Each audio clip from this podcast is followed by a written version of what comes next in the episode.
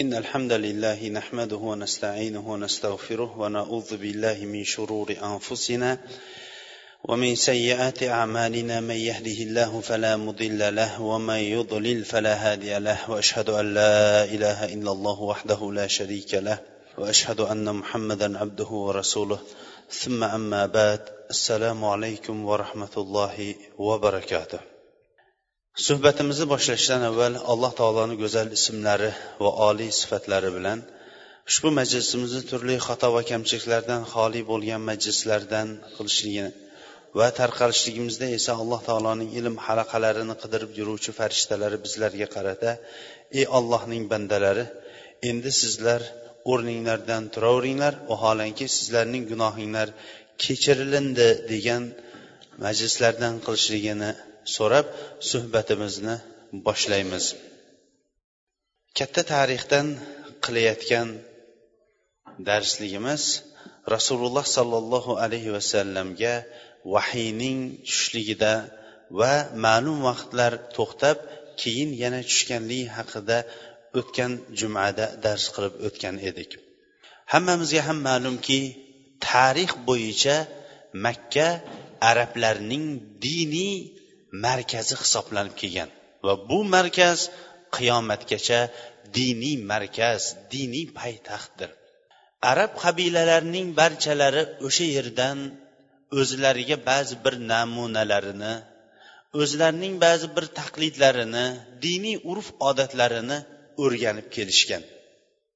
Makkada turib dinni oshkor qilishlik rasululloh sollallohu alayhi vasallam uchun ham nihoyatda og'ir bo'ldi.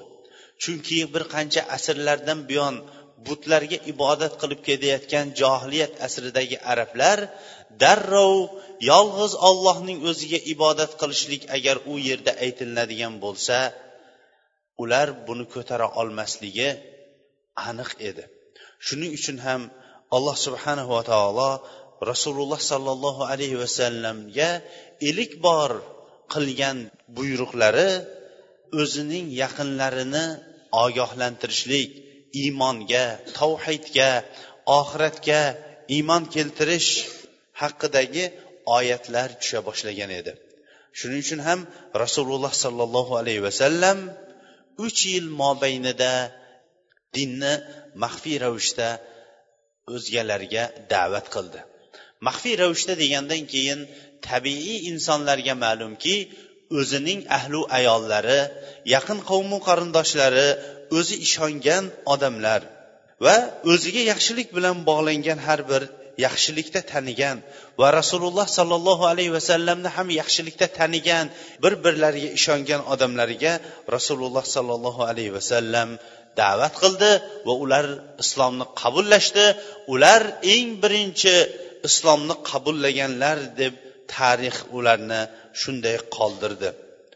Eng birinchi ayollardan hadicha binti huvaylid mo'minlarning onasi barchamizni ham onamiz rasululloh sollallohu alayhi vasallamning ayollari rasululloh alayhissalomga iymon keltirdi. Keyin esa o'zining mavlasi ya'ni boshida qul bo'lgan hadicha onamizning amakilarining o'g'illari varaqa uni asir qilib afrika diyorlaridan olib kelgan keyin bo'lsa uni hadicha onamizga sovg'a qilgan hadicha onamiz esa uni rasululloh sollallohu alayhi vasallamga sovg'a qilgan rasululloh alayhissalomning xizmatida bo'lib turgan zayd ibn haris ham iymon keltirdi.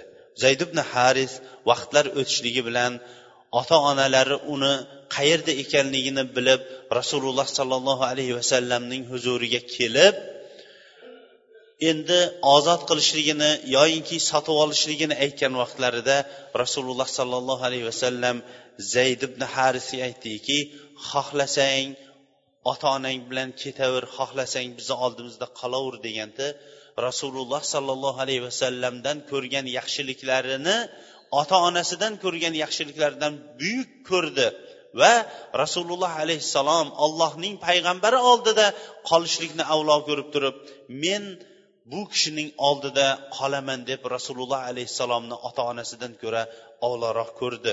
Rasululloh sollallohu alayhi vasallam uni olib chiqib kaba atrofida bu bugundan boshlab mening o'g'lim dedi. Odamlar zayd ibn muhammad deb atar edi.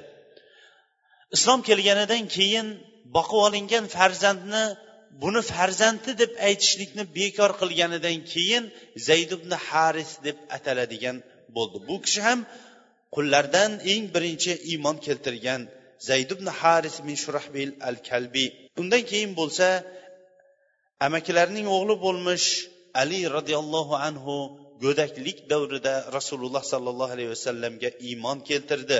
Rasululloh alayhissalomning kafolatida yashar edi va eng o'zining ishonchli yetti osmon tomonidan rostgo'y ekanligi tasdiqlangan qiyomatgacha rostgo'y bo'lib qoladigan do'stlari abu bakr siddiq. Bular da'vatning eng birinchi kuni bular iymon keltirishdi.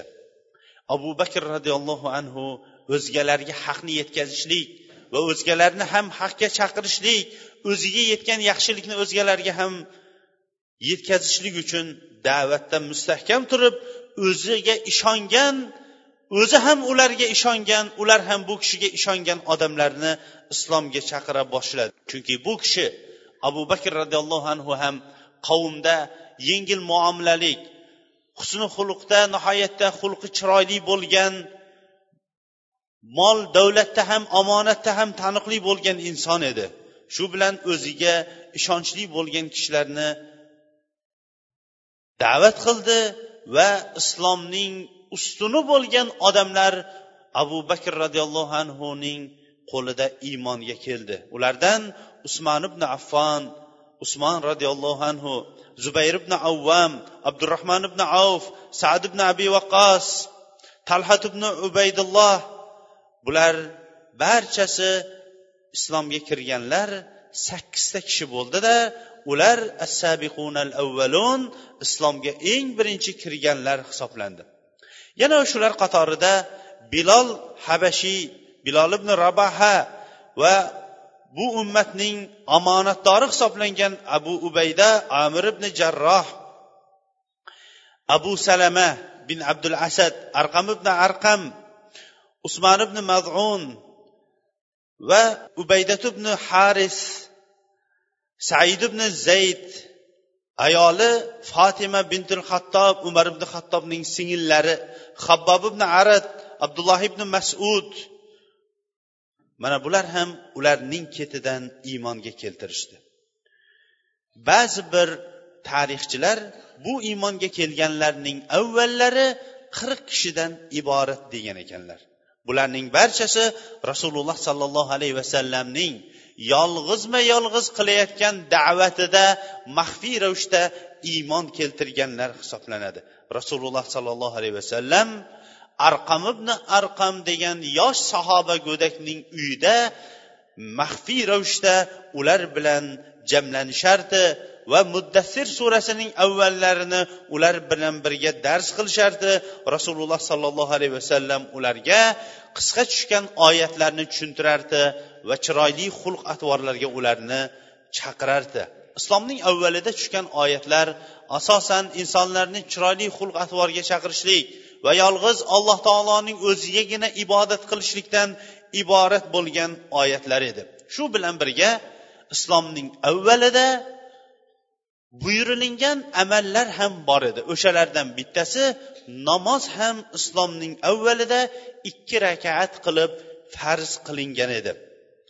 Muqotil bin sulaymon aytadiki alloh subhanava taolo islomning avvalida farz qilgan narsasi ertalab va kechqurun ikki rakaat ikki rakaatdan namoz o'qishlikdir. Bu vasabbih bihamdi robbika bil ashi val ibkar tongda va kechda robbingizga ham tasbeh ayting degan oyati bilan nozil bo'lgan edi deydi. Ibn hajar rahimaulloh esa isro va meroj voqeasidan avval butun tarixchilar qat'iy ayta oladiki rasululloh sollallohu alayhi vasallam va ashoblari namoz o'qishardi deydi. Bunga dalil hammamiz ham bilgan oysha onamiz islomning avvalidagi namoz bu musofir uchun qoldi muhim uchun to'rt rakat bo'lib qoldi degani ham demak rasululloh alayhissalom uchun buyurilingan amaliy ravishdagi ibodatlarning bittasi ikki rakat namoz o'qishligi edi. Hatto abu tolib bir kuni rasululloh sollallohu alayhi vasallam bilan ali roziyallohu anhuning namoz o'qib turganini ko'rdida ajablanib buni inkor qildi. Keyin bo'lsa bilganidan keyin bu amalinglarda davom etaveringlar deb aytdi deb ibn hisham rivoyat qilinadi. Rasululloh sollallohu alayhi vasallam maxfiy ravishda qilayotgan da'vati asta sekinlik bilan quloqma quloq yurib qurayshning kattalariga ham yetdi. Bu yetishligi deydi imom g'azoliy o'zining kitoblarining bittasida birinchi quraysh rasululloh alayhissalomga ko'p e'tibor bermadi. Chunki qurayshning ichida ham ba'zi bir dinning haqiqati va ollohning yolg'izligi haqida gapirgan odamlar ham tarixda bo'lib o'tgan edi. Xuddi umayyat ibn abisol qays bin said amr ibn nufaylga o'xshashlar bir bir gapirib o'tib shu pati gaplari to'xtab qolganga o'xshash qurayshga ham rasululloh alayhissalomning da'vati boshida ular beparvo bo'lishdi. Uch yil mobaynida rasululloh sollallohu alayhi vasallam ashoblarini iymon e'tiqod bilan tarbiyaladi. Yolg'iz alloh subhanahu va taoloning o'ziga tavhid bilan ibodat qilishligi makka mushriklarning qilayotgan olloh bilan o'zlari o'rtasida qilayotgan vositalarning bekor ekanligi bularning hammasi botil alloh taolo kechirmaydigan gunoh ekanligini ularga bayon qildi. Uch yildan keyin esa alloh subhanava taolo rasululloh sollallohu alayhi vasallamga og'ir bir oyatni nozil qildi. Auzu billahi minash shaytonir rojim. Va anzir ashiratakal aqrabin. Endi siz o'zingizning qavmingizni yaqin qarindosh urug'laringizni ogohlantiring. Ogohlantiring ularni degan buyruq keldi. Bu rasululloh sollallohu alayhi vasallam uchun nihoyatda og'ir edi. Nima uchun? Chunki rasululloh sollallohu alayhi vasallam yetim holatda o'shalarning bir biridan nonini yeb katta bo'lgan inson endi ularning qilib turgan ishlari botil ekanligini betiga aytishlik nihoyatda og'ir edi. Buni oilalarda dadasining namoz o'qimay yurganini aytib yurgan farzandlar bugungi kunda yaxshi biladi. O sen kim bo'libsan? Mendan bo'lib turib menga namozni o'rgatyapsanmi? Mendan bo'lib turib mendan avval soqol qo'yib oldingmi? Mendan bo'lib turib sen mening otayotgan nosimu ichayotgan mast qiluvchi ichimligimu kashandalik haqida menga o'rgatadigan bo'lib qoldingmi? deb otalaridan amakilaridan akalaridan taziq eshitib yurgan yoshlar buni yaxshi bilishadi. Bu o'zining otasi shunday deb turgan bo'lsa rasululloh sollallohu alayhi vasallam yetimlikda o'zlarining amakilarining o'rtasida katta bo'lgan makkaning kattalari bo'lmish abu lahabday insonlarga badjahl qo'pol dag'al bo'lgan odamlarga ularning noto'g'ri yo'lda ekanligini yolg'iz alloh subhanava taoloning o'ziga ibodat qilishlik lozim ekanligini bayon qilishlik rasululloh alayhissalomga buyruq bo'lgan edi. Ha haqni aytishlik nihoyatda qiyin bo'ladi. Yetkazishlik esa undan ham qiyin bo'ladi. Bo'lib ham o'zining qavmu qarindoshidan bo'lsa. Butkul payg'ambarlarni bir tarixiga nazar soladigan bo'lsangiz payg'ambarlarga qo'l uchi yordamini ko'rsatib turgan odamlarga o'zlari tomonidan shu haq kelgan vaqtda haqni aytishlik buyurilgan vaqtda ular uchun bu og'ir bo'ldi lekin og'ir demasdan yetkazdi. Muso alayhissalom ham fir'avnning oilasida o'ltirib yuboriladigan muso alayhissalom fir'avn oilasida tarbiya topdi. Tarbiya topishligi bilan uni fir'avnning botil qilayotgan zolim ishlarini o'ziga to'g'rima to'g'ri aytdi. Shuning uchun ham fir'avn bizda qancha yashagan eding? Nonimizdan yegan eding? Qasrda yashagan eding? Boshqalar banu isroilning farzandlari o'ltirilayotgan vaqtda seni boqib olgandik degan minnatni qildi. Lekin aslidachi haq aytilayotgan vaqtda bunaqa minnat aslida aytilinmaydi nima uchun? Chunki biron bir kishi agar o'z farzandlariga yo aka ukalariga biron bir infoq qilayotgan bo'lsa u aka ukalik infoqni qilyapti o'z vazifasini bajaryapti. Bu kishi ham o'zi bilgan haqiqatni yetkazyapti. Bu kishi ham aslida o'zining minnatini ado qilayotgan hisoblanardi.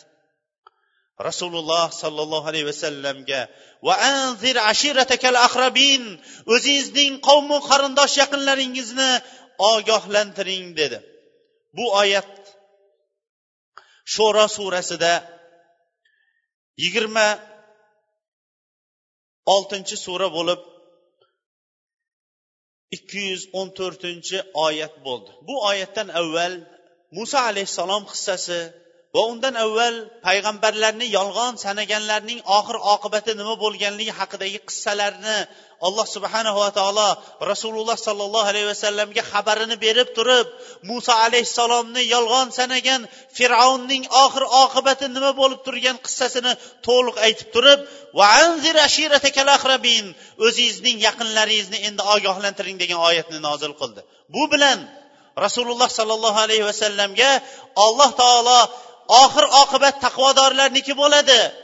Menman degan fir'avn ham oxir oqibati shunaqa bo'ldi. Muso haqiqatni yetkazdi.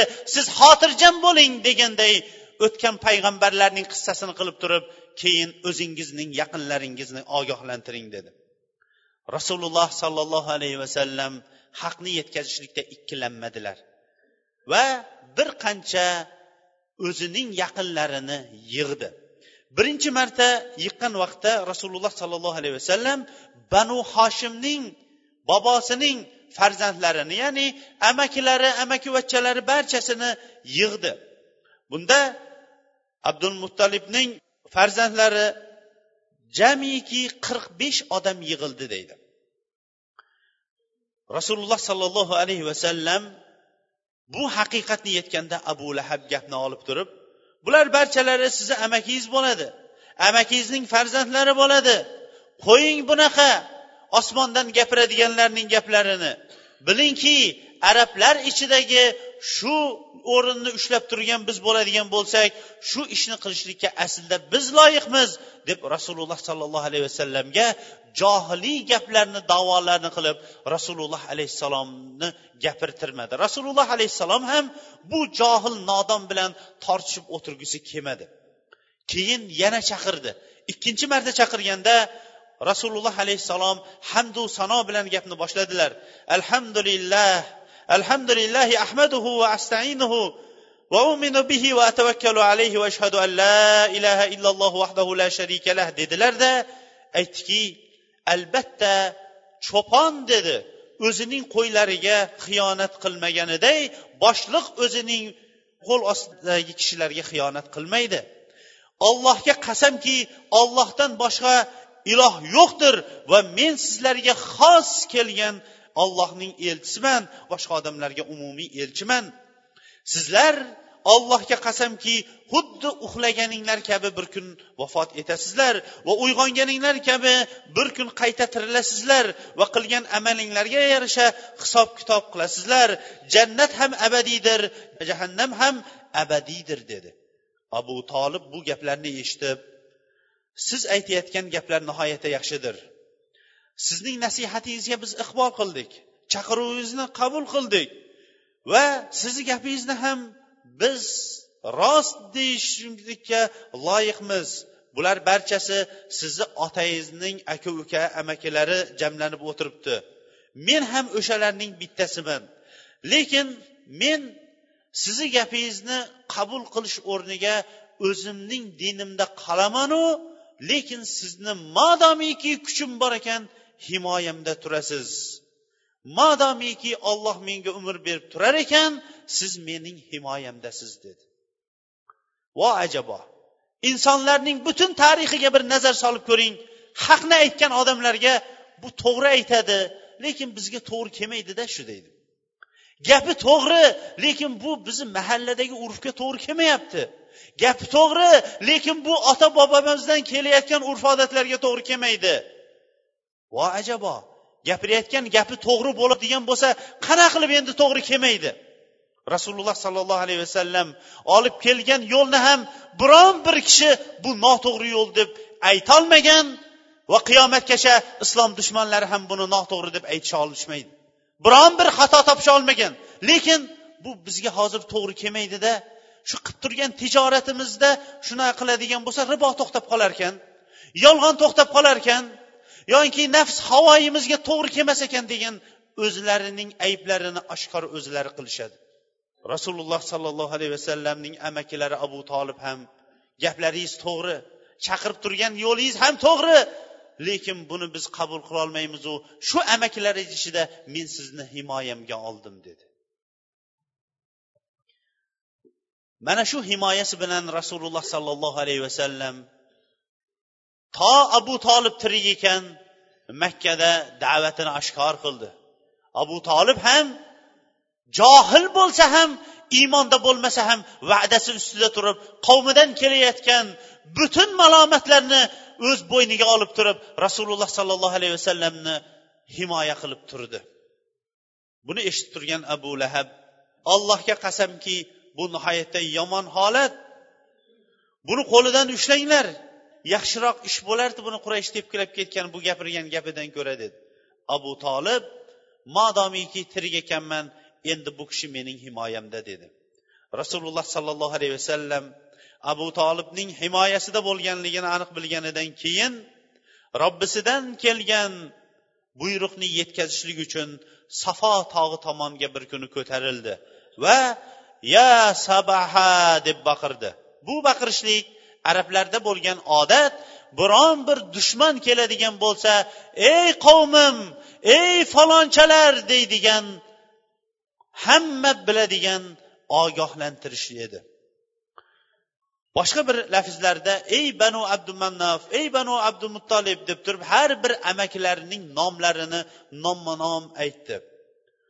Qurayshning barchalari yig'ilishdi kelolmaganlari esa o'zlaridan odam jo'natdi. Imom buxoriy bu qissaning bir tarafini ibn abbos roziyallohu anhudan rivoyat qiladi. Bu kishi aytadiki degan oyat nozil bo'lganidan keyin rasululloh sollallohu alayhi vasallam safo tog'iga ko'tarildi. Va ya banu fehr ya bani adi deb turib har bir amakivachchalarining har bir qabila egalarini chaqirib chaqirib turib qurayshning barchasi shu yerga jamlanishdi. Kelolmaganlar o'zlaridan odam yuborib nima xabar ekan? dedi. Abu lahab ham kelgan edi. Rasululloh sollallohu alayhi vasallam safo ustida turib aytdiki qaranglar agar men mana shu tog' orqasidan sizlarga shunday tayyorlanib turgan va sizlarni vayron qilib yuboradigan dushman tayyor bo'lib turibdi deydigan bo'lsam sizlar meni gapimni tasdiqlaysizlarmi dedi. Butun quraysh bir ovoz bilan ha tasdiqlaymiz sizda avval biron bir yolg'on yoyiki xiyonatni ko'rmaganmiz dedi. Rasululloh sollallohu alayhi vasallam hayoti davomida biron bir yolg'onni gapirmaganligi bilan hatto o'zining dushmanlari oldida ham guvohlik berilgan edi.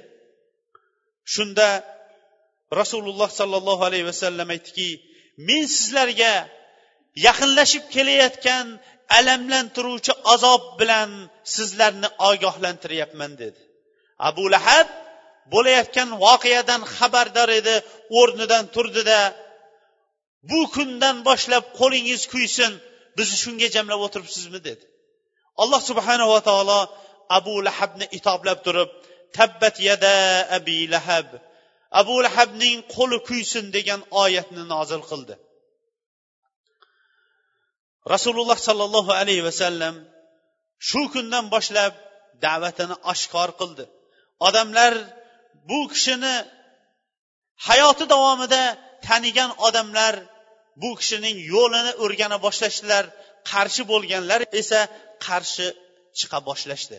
Rasululloh sollallohu alayhi vasallamga keyingi tushgan dahshatli oyatlarning bittasi fasta bima tu'mar va arid anil mushrikin. Buyurilingan ishingizda mustahkam turing. Mushriklardan endi yuz o'giring degan oyat nozil bo'lgan edi. Bu nihoyatda qat'iy da'vatni yetkazishlikda haqni yetkazishlikda rasululloh alayhissalom kim bo'lishidan qat'iy nazar? U amakisi bo'lgan abu tolib bo'ladimi?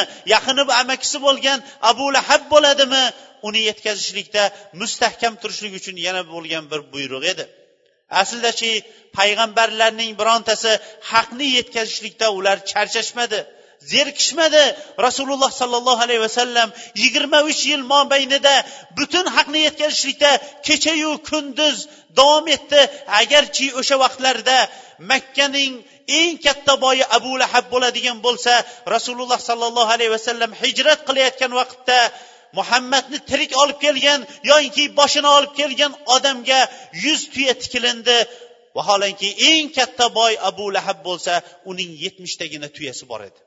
Lekin bu boshlarning tikilishligi payg'ambarlarning da'vatini to'xtatib qolishligiga sabab bo'lmadi.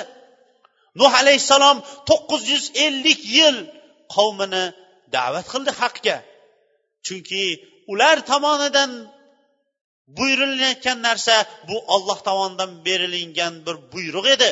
Ular biron bir joydan maosh olib turmas edi. Qo'llab quvvatlanib turmas edi. Oliy kursilarga o'tqizilinmas edi. Odamlar oldida quvilinardi qiynalishardi mashaqqatlar bo'lardi ahlu ayolidan uzoqlashardi. Lekin ular alloh taoloning amrini bajo keltirishardi. Alloh subhanava taolo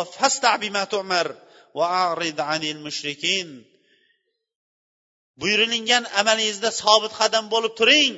Mushriklardan endi yuz o'giring degan oyatdan keyin rasululloh sollallohu alayhi vasallam butun makka mushriklarining qilayotgan xurofot ishlarini oshkor aytib tashladi. Butlarga qilinayotgan ibodatlarning barchasi katta gunoh kechirilmas ekanligi olloh bevosita hamma narsani qabul qilishligi o'rtadagi vositachiliklar bularning hammasi behuda zalolat ekanligini oshkor aytganidan keyin endi makka mushriklarining holatini ko'ring. Ular butun sochlarigacha badanidagi tuklar qolmasdan o'rnidan turib ketishib ular rasululloh sollallohu alayhi vasallamning oldida nima qilishliklarini bilishmay qolishdi. Keyin esa ular o'zaro bu kishining himoyachisi bo'lgan abu tolibga odam jo'natishdi. Aytishdilarki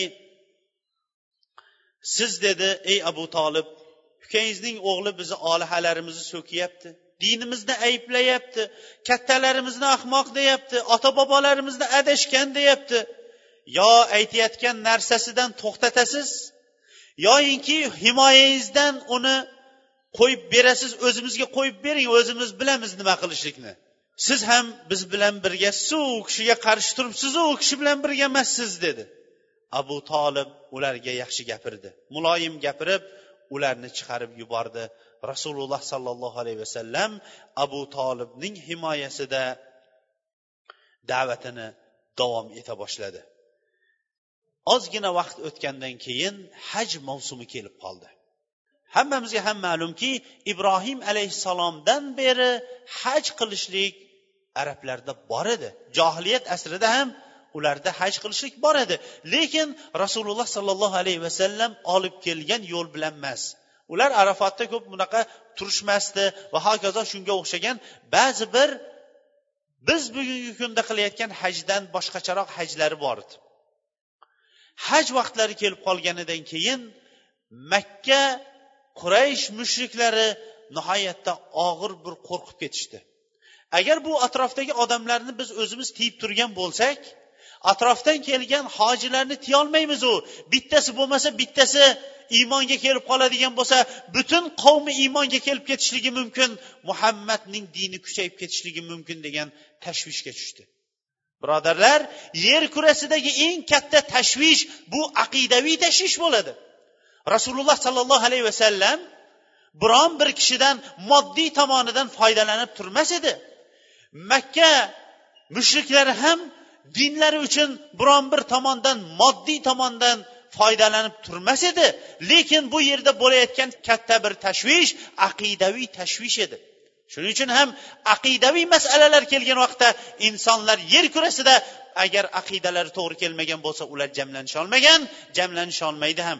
Lekin bir kishining aqidasi o'zi mag'ribda turib aqidasi mashriqdagiga barobar to'g'ri keladigan bo'lsa ular bir birlari bilan qachon uchrashib qolsa xuddi bir negizdan chiqqanday o'zakdan chiqqanday birlashib ketishaveradi. Ular o'zaro maslahatlashib o'zilari ichidagi eng dono zakovatli deb hisoblangan valid ibn mug'iraning oldiga kelishdi va bo'layotgan voqeani aytishdi. Ularga valid ibn mug'ira aytdiki to'g'ri dedi. Hozir hammamiz bir jamlanib muhammadning haqqiga bir gapni aytib olaylik. Ertaga hammamiz har xil gap gapiradigan bo'lsak odamlarning o'zi bizni yolg'onchi qilib qo'ymasin dedi. Odamlar aytdiki ho'p o'zingiz ayting deganda yo'q sizlar aytinglar men eshitib bu gaplaringlarni bir fikr yuritaylik dedi. Ular aytdiki bu kishini aytamizki folbin deb aytamiz dedi. Valid aytdi yo'q dedi. Folbinlarni ko'rganmiz qilayotgan folchiligini ham ko'rganmiz. Lekin folbin emas bu kishi dedi. Unday bo'lsa majnun deymiz dedi. Valid aytdiki yo'q majnunlarni ham ko'rganmiz. Aqli pastlarni ham ko'rganmiz. Lekin bu kishi aqli raso odam. Unday bo'lsa bu kishini shoir deb aytamiz deganda valid. Yo'q shoirlarni ko'rib turibmiz. Ularga kelayotgan ilhom she'rlarini barchasini ko'rib turibmiz. Bu kishini aytayotgan gaplari she'r emas dedi. Ular aytdi sehrgar deb aytamiz. Yo'q sehrgar ham deb aytolmaymiz chunki sehrgarlarni barcha isitma sovutma sehrlarni ko'rganmiz qilayotgan ishi bu sehrgarlik emas dedi. Qavm to'xtab qoldi unda nima deymiz deb. Aytdiki ollohga qasamki u aytayotgan gaplarda halovat bor dedi. Vo ajabo eng katta rasululloh alayhissalomning dushmani o'zaro o'tirganda ollohga qasamki u aytayotgan ya'ni oyatlarda halovat bor. Aslida esa uning asli bor. O'ylanib turdida eng tuhmatni yaqinroq ayta oladigan narsamiz sehrgar deganimiz yaxshiroq ekan. Uning aytayotgan gaplari sehrgar. Ota bilan bolani ona bilan bolani er bilan xotinni ajratib yuborayotgan bir sehrgar deb aytamiz. Shunda odamlar ishonadi dedi. Ozgina vaqt o'tgandan keyin hojilar kela boshladi. Rasululloh sollallohu alayhi vasallam hojilarni islomga da'vat qildi. Orqasidan abu lahab yurib o sizlar bilmaysizlar bu mening amakim men buni yaxshiroq bilaman sehrgar bo'lib qolgan aqlidan ketgan degan gaplarni boshladi. Vo ajabo. Tarixning butun barchasi guvohki haqni aytgan odamlarga mana shunaqa uydirma gaplarning barchasi. Sehrgar folbin shoir majnun osmondan gapiradi. Bu o'zi aynib qolgan va hokazo boshqalarning iqtisodiy tomoniga yordam beryapti degan gaplar bilan to'liq bo'lgan. Rasululloh sollallohu alayhi vasallam sehrgar emas edi sehr o'zi haromligini aytib kelgan edi. Rasululloh alayhissalom folbin emas edi folbinlik harom ekanligini aytib kelgan edi. Rasululloh sollallohu alayhi vasallam shoir emas edi umrida biron bir marta she'r aytib insonlarni o'ziga qaratgan emas. Rasululloh sollallohu alayhi vasallamning aqli pasmas edi qavmning barchasi bilar edi. U kishining urug' aymog'ida biron bir aqli pastlik bo'lgan majnunlik bo'lmaganligini. Lekin haq kelgan vaqtda insonlar nafsi buni ko'tara olmagandan keyin turli mana shunaqa ayblarni haq aytuvchilarga yopishlik shu bilan o'zining go'yoki oqlayotganga o'xshash o'zgalarni shunaqa tuhmatlar yopishlik qavmlarga yengil sanalib keladi. Butun yer kurasidagi islom tarixidagi haqni aytib turgan olimlarga nazar soladigan bo'lsangiz mana shunaqa bo'xton tuhmatlar buni eshitmanglar. Ota bobomizlar olib kelgan yo'lni barchasini yo'q qilyapti rasvo qilyapti. Bular yangi chiqqan degan gaplarni aytishlik bilan to'ladir. Rasululloh sollallohu alayhi vasallam turli uslublar bilan da'vat qilishlikda davom etdi. Mushriklar ham aziyatni turli uslublarga aylantira boshladi. Inshaalloh mana shu yetgan joyimizdan kelgusi jumamizda suhbatimizni davom ettiramiz.